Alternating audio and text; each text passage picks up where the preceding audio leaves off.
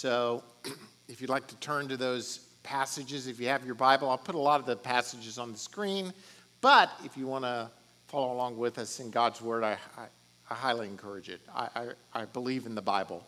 So um, get one, read it. Uh, it's, it, it's a great book. Um, I'm starting a week early our Advent series.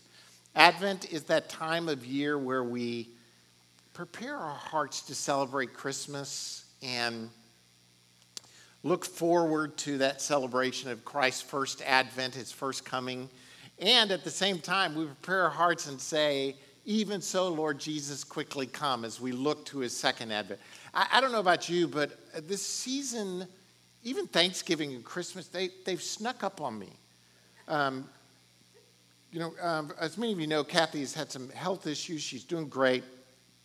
And uh, as a result, we've had some things going on in our families. We've looked out after her health. And over the last three or Three out of the last four Sundays, I haven't actually preached. You may not have noticed, uh, but uh, Scott and Gabe and then Dave stepped in for me last week as we were kind of weaving our way through this circumstance. So last weekend, I was uh, I was talking to my son Caleb, who's here in the front row, and uh, it was Sunday. He was he was traveling back from somewhere. All my sons have great lives. They travel everywhere and enjoy life very. Very, very freely. But I was talking to Caleb, and he said, "Hey, I'll see you on Saturday." And I said, "Oh, you're coming home Saturday? Great." And I said, "Have you got a wedding, or you got a, you got like a party? You got to be, you got something? You got to be here?" He goes, "No, it's Thanksgiving. I'll be home." I'm like, "Oh, Thanksgiving! How did that get here all of a sudden?" We just even did a series on thanks, didn't we? But at times, things sneak up on us. And this is what Advent is all about, this series, this time to, to prepare our hearts and our minds to, to really celebrate what God has done in our lives. And this Advent, I started a week early because I'm doing a five-part series, and I think I'll make it clear in a minute why that is. Um, but the, the, what I want to look at really is this, that Christ's coming is the ultimate expression of how God takes the ruins of our lives and turns them into something spectacular. That really, it's the message of Christmas. It's the glory of Christmas, which is the greatness of the gospel. The greatness that God takes your junked up life. And listen, some of you may be sitting here and saying, "I don't have a junked up life." Oh no, you do. You do. Because sin has entered your life. Sin is a part of you, and as a result, all that results in your best effort is ashes. But the glory of the gospel is this, that God takes the ashes of our lives and turns them to something beautiful. When I was in high school, I'm sorry, Brian and Brenda Schupar aren't here today. They love the Gaither vocal band and the homecoming stuff. And uh, anyway, but when I was in high school, Uh, Bill Gaither wrote this musical, and he, he, he was writing a lot of gospel songs. And one of the ones he wrote, here's the verse to it. It, it says this: "If there were ever dreams that were lofty and noble, they were my dreams at the start. And hope for life's best were the hopes that I harbor down, down deep in my heart. But my dreams turned to ashes. My castles all crumbled. My fortune turned to loss. So I wrapped it all in the rags of life, and I laid it at the cross." And then it goes in that chorus, "Something beautiful, bum, bum, bum, bum, some." That's all. In every gospel song, you got your bum, bum, bum, bum, something good. Anyway, he, he takes our lives and turns them into something glorious and beautiful. In the, in the Gospel of Matthew, as we start Matthew, we have sixteen verses really of genealogy. Now, if you're like me, when you get to genealogies, do you just start skimming? Name, name, name, blah, blah, blah, blah, blah, blah. You just keep, you get, you get to the genealogies in your daily Bible reading, and you're just like skimming. Well, Matthew's genealogy is uh, really something, really something special. He starts with Abraham.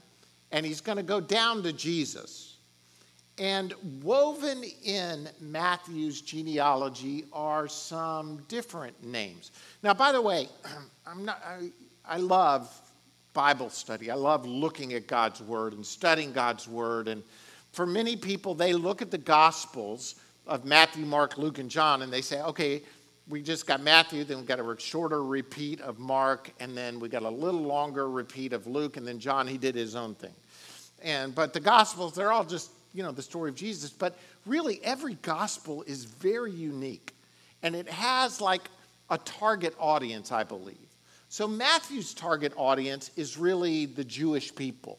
And so there's a lot within Matthew that if you read it carefully, you see it's targeted toward speaking to the Jews about who Jesus is.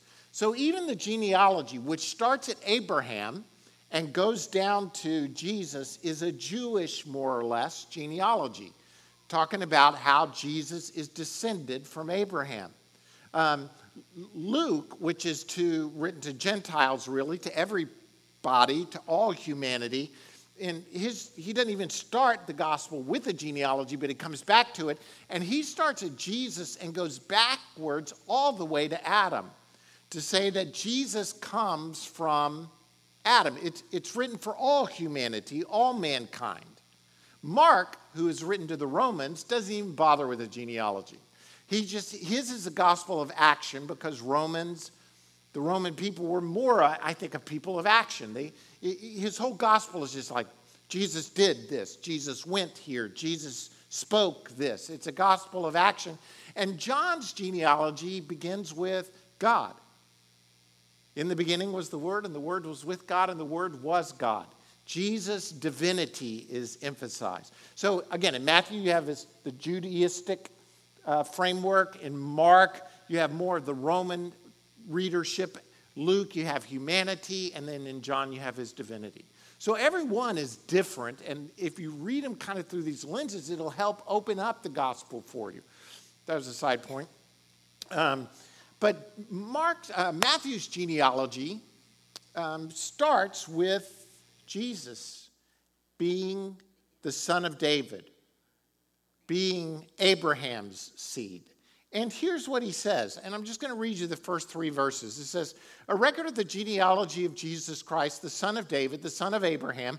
Abraham was the father of Isaac, Isaac the father of Jacob, Jacob the father of Judah and his brothers, Judah the father of Perez and Zerah, whose mother was Tamar, Perez the father of Hezron, Hezron the father of Ram.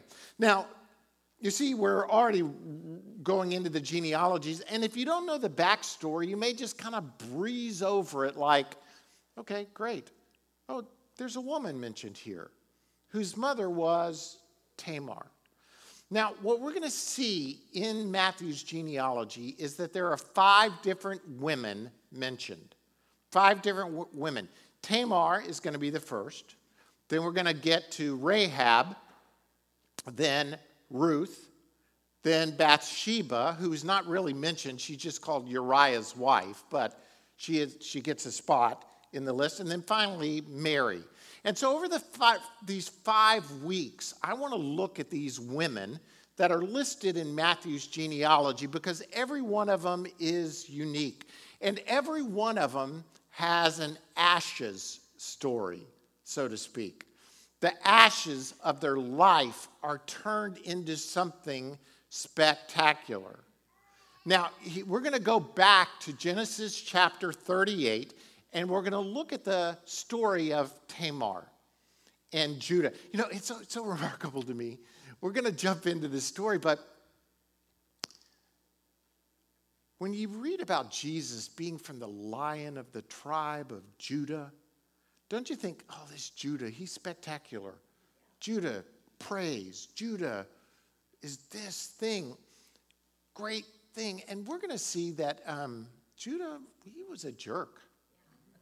He really, there's very little commendable about Judah's life up until the end. But a lot of Judah's life, you're like, how could Jesus come from Judah? He should have come from Joseph. I mean, Joseph had character. Joseph was a man of integrity. Joseph was a leader. Judah was a slime ball. This is my reading. Uh, at least for part, a good part of his life. We're going to jump into chapter thirty-eight. I'm going to read it. I'm going to comment on it. I also want to say this straight out if you're watching.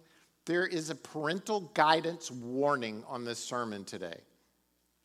I'm just reading God's word and commenting, but this is one of those stories you're like, how did this get in here?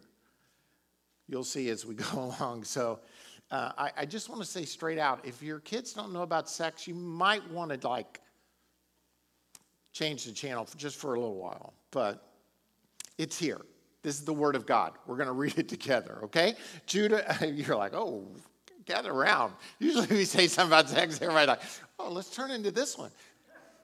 Here we go. At that time, chapter thirty-eight, verses one and two, Judah left his brothers and went down to stay with a man of Adullam named Hirah. Hirah, Hirah, Hirah. Then Judah met the daughter of a Canaanite man named Shua. He married her and lay with her. This is Genesis thirty-eight, one and two.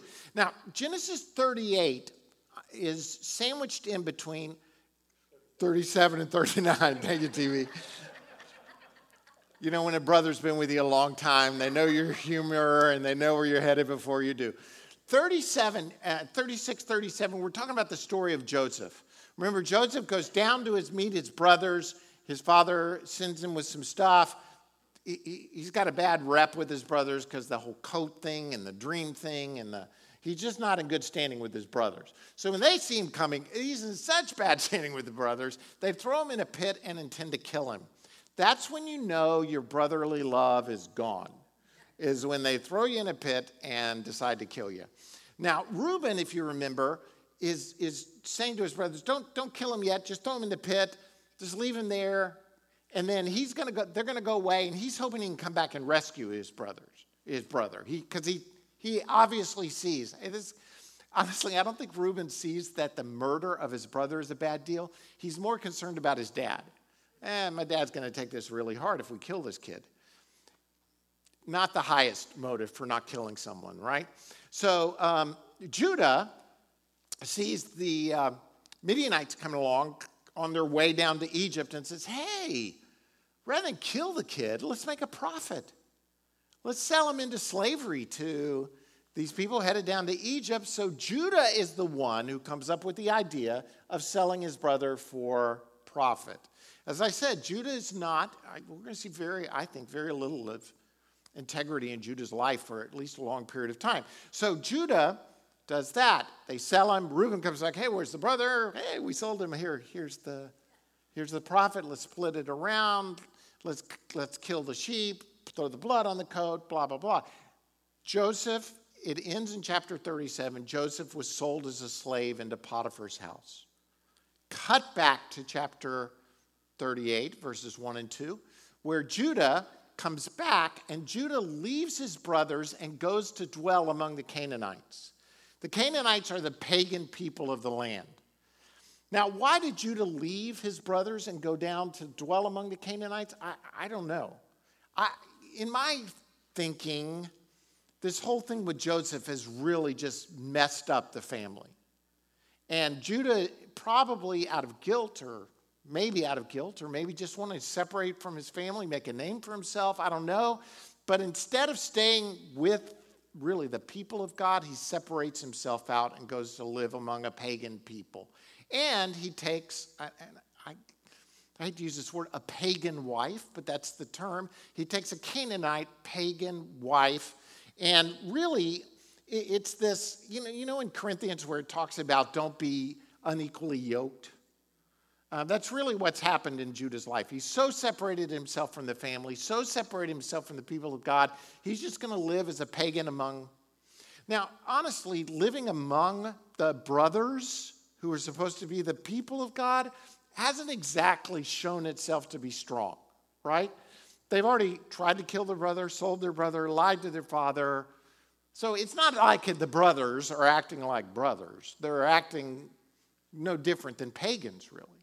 So at some point, Judah decides to go down And he he he gets married, and he, over a period of time, has three boys. One of them, his name is Er, another one Onan, and another one Shelah. Three different, three different sons with this pagan wife.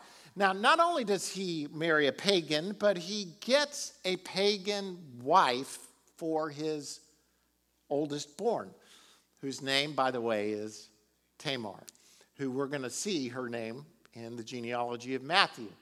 Now, Judah is so far gone that he's not only, and I hate to use the word pagan, but please don't think of it in like this really derogatory. It's just the people of God versus the people who aren't the people of God, the pagans. And so he has a pagan wife, and he gets a pagan wife for his half-pagan son, for his son. Er, the evidence here is he is not raising him up, so to speak, in the fear of God. And Er, it says, Judah got a wife for Er, his firstborn, and her name was Tamar.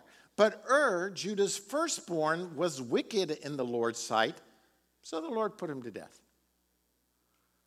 Not much to know about Er, really, other than Er is a wicked guy. Now, we don't know what kind of wickedness Er participated in, but it was wicked enough that the Lord killed him, right? So at some level, it wasn't good. So God kills Er. So now Tamar is a widow. She's, she has no husband.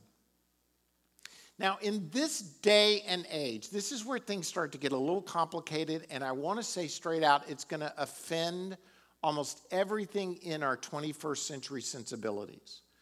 But in that day, there was a, there was a practice called a lever, levirate, a levirate marriage, L E V I R A T E, levirate marriage, which is this, that if there was a brother who married a woman and he dies, then the next brother could have sex with his brother's widow.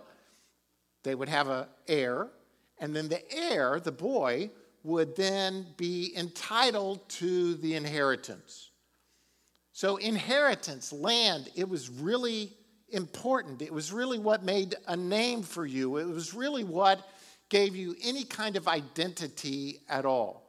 Being a widow with no children was really a, a it was a difficult life. You had no purpose or, I hate to say meaning in life, and but in this day and age, really, children got inheritance, which gave them purpose and meaning. So Tamar has n- none of that. She's they have no children, she and Er, because Er was wicked and he dies. Tamar is left alone. So Judah says to Onan, his second-born, lie with your brother's wife and fulfill your duty to her as a brother-in-law to produce offspring for your brother. Again, this is, I know that you, you just your mind starts to go to your sister-in-law, brother-in-law. You're like, oh, my lands, this is horrible. But it was the practice of the day. But Onan knew that the offspring would not be his. So whenever he lay with his brother's wife, he spilled his semen on the ground to keep from producing offspring for his brother. What he did was wicked in the Lord's sight, so he put him to death also.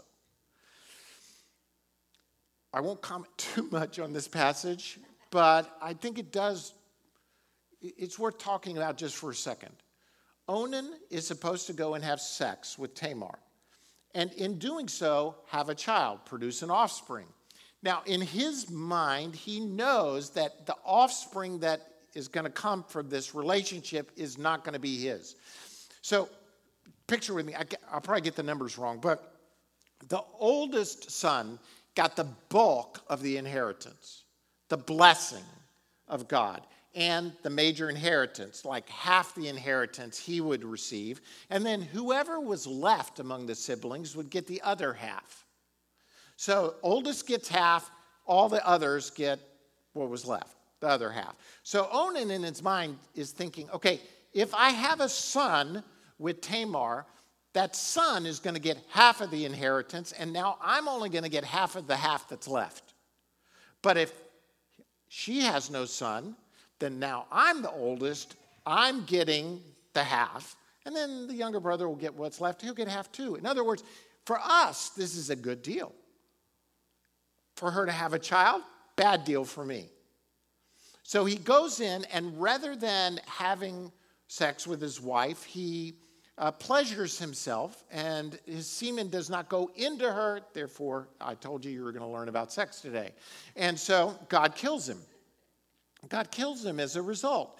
Now, by the way, just a side point here. When I was in high school, uh, I remember a, a very distinct sermon uh, about, it was against masturbation.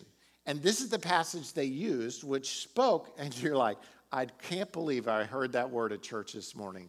But this is the passage they used to speak against pleasuring yourself or having mas- or, or masturbating.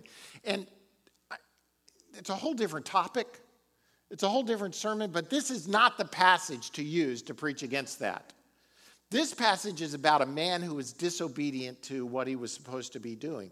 And he was really abusing this woman by pretending to have sex with her and using her then to pleasure himself and not accomplishing God's purposes, so God, God kills him.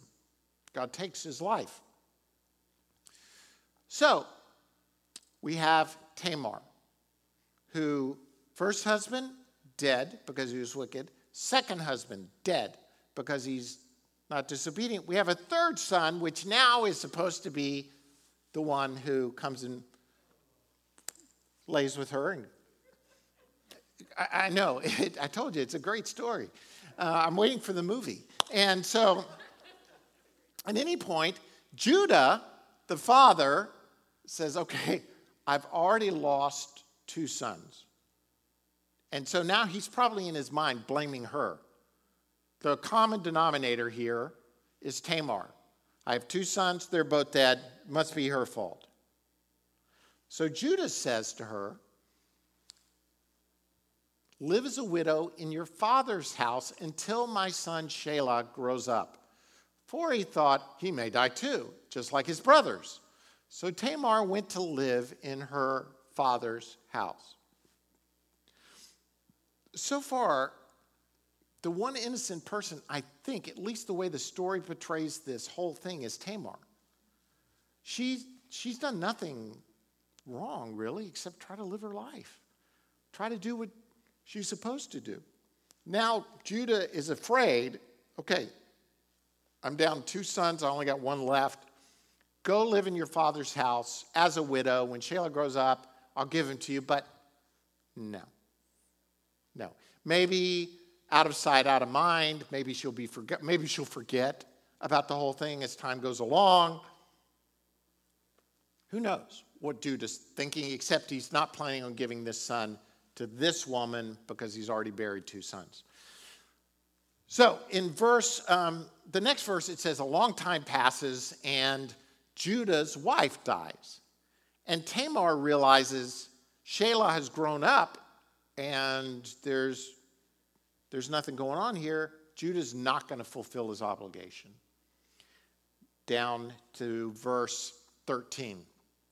When Tamar was told, your father-in-law is on his way to Timnah to shear his sheep, she took off her widow's clothes, covered herself with a veil to disguise herself, and then sat down at the entrance to Enam, which is on the road to Timnah, for she saw that though Shelah had now grown up, she had not been given to him as his wife. Now you're reading this thinking, I don't see what's going on really. Here's what's going on. Judah's wife's died, Shelah's grown up, Tamar realizes she's not going to get the boy to, in order to have a son herself. So Judah is on his way from his house to the big sheep shearing festival in a neighboring town. It's a big deal. It's a big party. Everybody's going to go party. It's like a convention. They're going to Vegas for the weekend. You know what I mean? They're going to Vegas for the weekend. So she takes off her widow's clothes, she puts on a veil and some other clothes, and goes and sits by the road. You're like, I don't, I don't see the point. Well, basically what's happening here is Tamar's dressing up as a temple prostitute to go sit by the road to wait for her father-in-law to come along to seduce him in order to have sex with him so that she can have a baby. Great, great story, isn't it? You're like, oh, man. Why would she do this? Before you start throwing stones at Tamar, realize that, again, she's trying to achieve purpose. She's also a Canaanite woman. She's not, she's not even of the people of God, so to speak. She's never really probably been taught what God's purpose and plan is. All she knows is, my only purpose in life is to have a son so that I can have an inheritance, so that there is meaning to my life. There, there's so many holes in this story, so to speak. I, I, I can't even get caught up in all of them. But here's what happens. Judah saw her. He thought she was a prostitute, for she had covered her face, not realizing that she was his daughter-in-law. By the way, you might be, how can he not know this? This is his daughter-in-law. Well, remember, it's been a long time. It's been a long time since um, he's seen her. Time has passed. His wife has died. Who knows if he's even seen her in that interim period, but she's also covered and dressed in a whole different outfit. But remember, also a long time has passed, and she's still wearing widow's clothes. She's wearing clothes of mourning rather than dressing up. Now she's changed out of that and is in these clothes. And he went over to her by the roadside and said, "Come now, let me sleep with you." "And what will you give me to sleep with you?" she asked. "I'll send you a young goat from my flock," he said.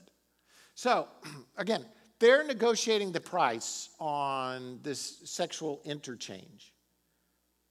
Now, there are a number of things here I could go off onto, but one of the key ones is this.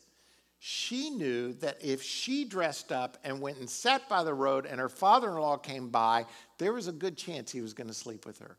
I don't think this speaks well of Judah's character, that she knew how to go about this. She just went and sat by the road. He's the one who approaches her. He then, they begin to no- negotiate a price, and it's a goat. She, she says, "Will you send me something as a pledge until you send it?" Here's the problem. Judah didn't have a goat. He's just traveling up to the sheep shearing festival, and on the way, he negotiates. He's like, "I don't have any money, but what will you take until I get you the money? What will you take till I get you the goat?" He says, "What pledge should I give you?" She says, "Your seal and its cord and the staff in your hand," she answered. So he gave them to her and slept with her, and she became pregnant by him. And she left. She took off, after she left, she took off her veil and put back on her widow's clothes again. I think the story is pretty self-explanatory. Negotiate a price. He's got no goat. What will you take? Uh, why don't you just give me your cord, which is very specific, your seal, and your staff. And then when you get the goat, just send it down, and I'll give you these back. She sleeps with him. She becomes pregnant. She goes home to her, back to her dad's house, takes off her prostitute clothes, which I guess she had in the closet somewhere, and puts on her widow's clothes again. Judah, in the meantime, he goes on up to the sheep shearing festival. He sends the same guy back, that Hirah guy, the friend with the goat, says, "Hey, by the way, I slept with this prostitute down at the, the city gate. Would you go take the goat and get my stuff back?" And so he goes. People of the city said, "Well, there's no prostitute here. There's no temple here. There's no temple prostitute." Judah thinks, "Hey, I'm one goat up, so to speak. I not only got to sleep with her, I lost the, it was just a cord and a staff and whatever. But I, my conscience is clear. I tried to pay. I tried to do what was right. I sent the goat." So many things I want to say, but about three months later, Judah was told, "Your daughter-in-law Tamar is guilty of prostitution, and as a result, she's now pregnant."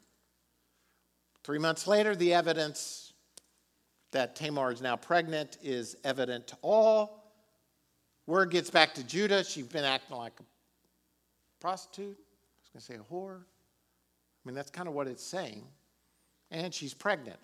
Judah's response, "Bring her out. Let's burn her." Great guy. Bring her out, let's burn her. Probably hadn't seen her in a long time, he thinks. As she was being brought out, you see where this is going, right? As she was being brought out, she sent a message to her father-in-law, I'm pregnant by the man who owns these. These what? Well, so you recognize whose seal and cord and staff these are? Judah recognizes them.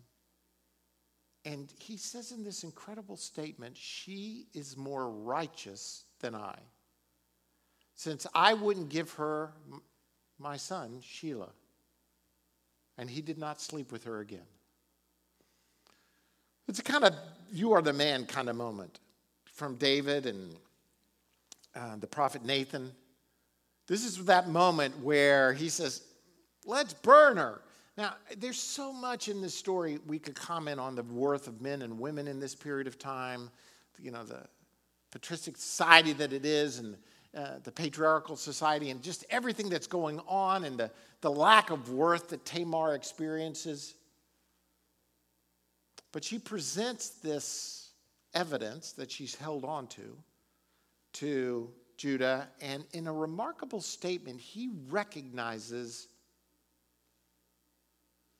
my daughter-in-law is more righteous than I am. She is more right than me. When the time came for her to give birth, there were twin boys in her womb. As she was giving birth, one of them put out his hand. So the midwife took a scarlet thread and tied it on his wrist and said, this one came out first. But when he drew back his hand, his brother came out. And she said, so this is how you have broken out. And he was named Perez. Then his brother, who had the scarlet thread on his wrist, came out, and he was given the name Zerah. The whole twin thing is, uh, and the first twin and the second twin and the busting, you know, it's the whole Jacob and Esau story in a different format. You know, technically the one who stuck his hand out first should have been the firstborn, but that's why they tied the scarlet thread, which, by the way, there's a whole thing about scarlet threads we could look at. It's the blood of Jesus throughout the whole Old Testament, but not without getting into that. The next one busts out, Perez. Now, he, here's the point of the story to me. When you read Matthew and said, Judah, the father of Perez, whose mother was Tamar, it doesn't seem like this is a whole genealogy in the line of Jesus kind of story, does it?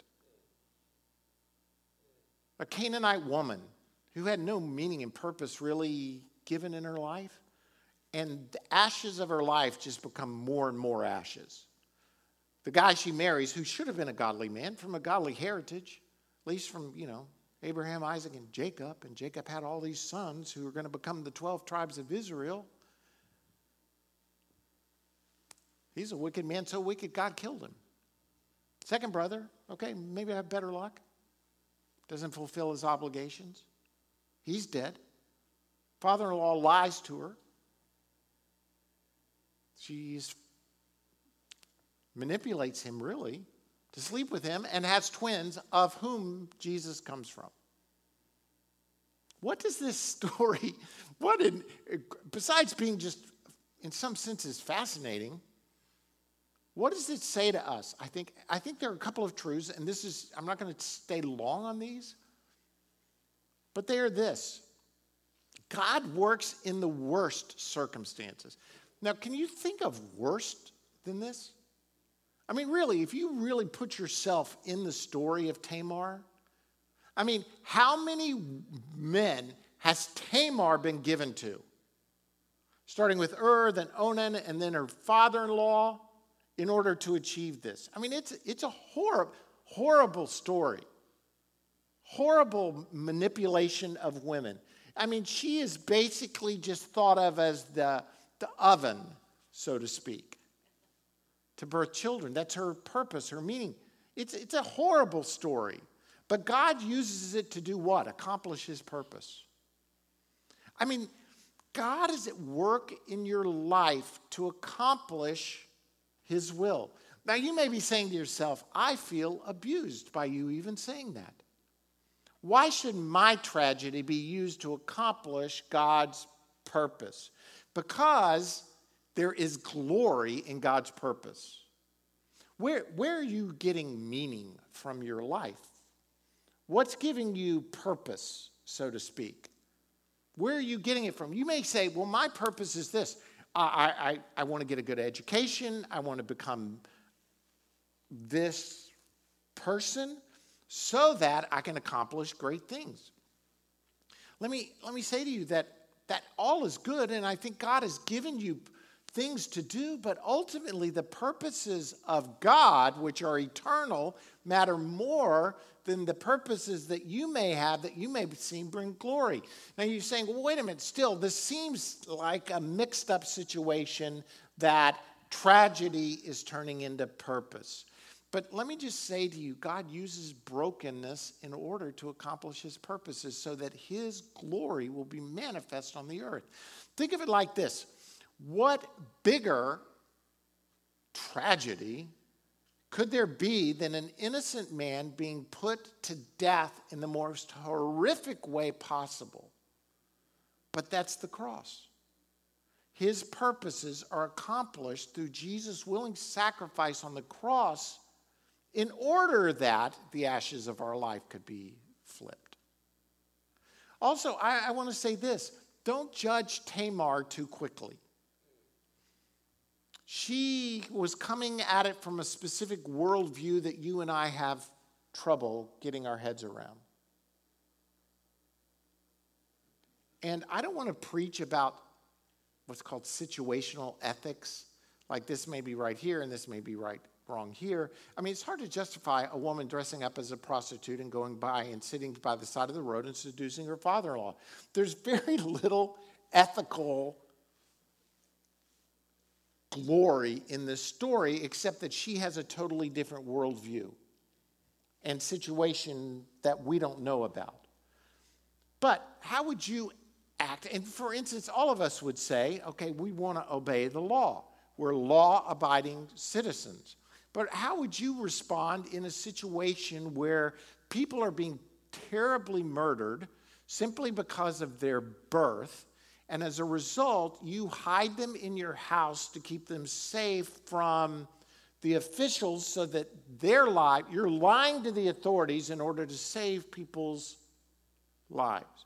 And yet, in the story of Anne Frank, in much of the stories of the Freedom Trail, slavery, we have these stories of people breaking the law in order to save people's.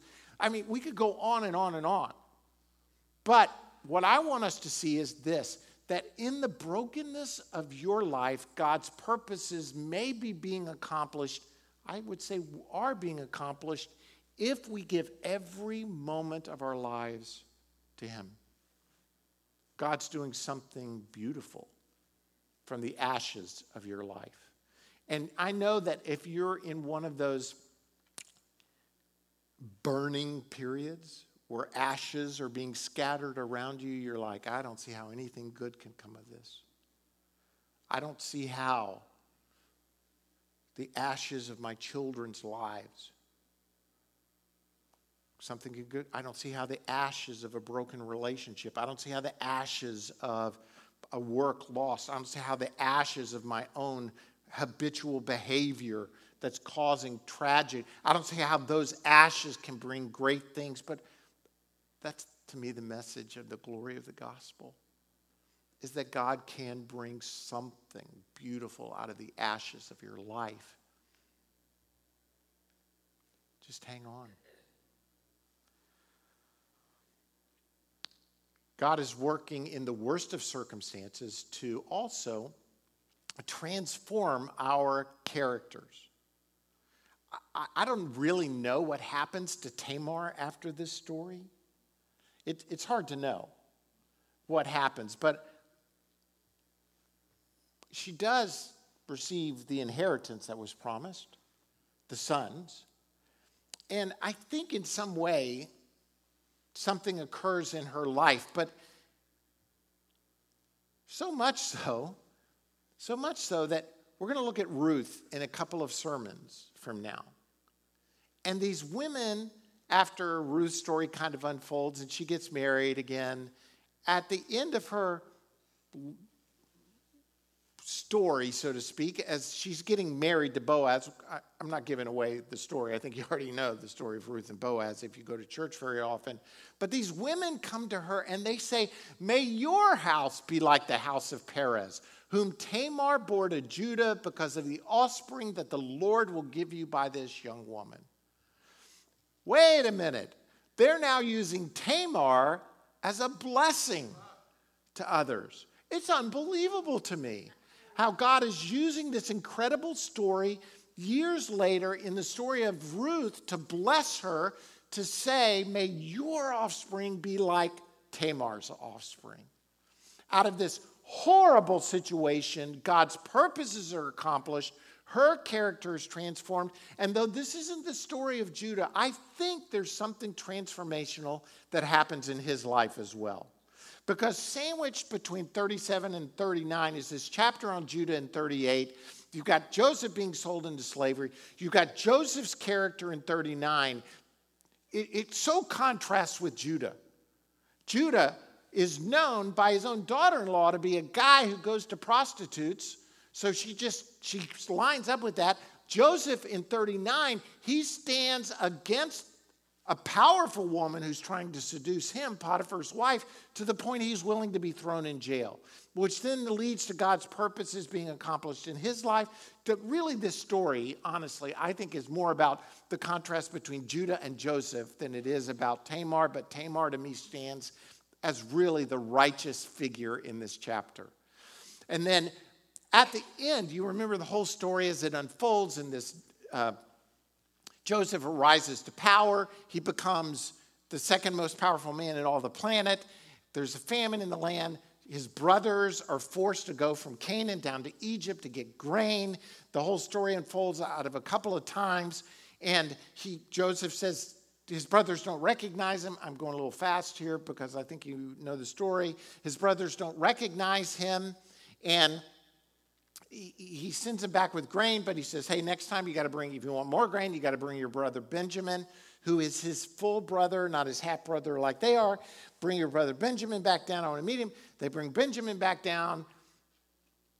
Story unfolds. Benjamin is entrapped by a cup being left in his bag because Joseph wants him. He goes and gets Benjamin, brings him back. "I'm going to hold him in prison." And Judah is the one who steps forward at this point and says, "Don't do it." There's something that's transformed. Judah is the guy who sold the guy who's talking to him into slavery. Judah is the guy who slept with his daughter-in-law thinking she was a prostitute. But at this point, Judah is the one who steps forward and says, "No, take me instead. Imprison me instead. This will kill our father."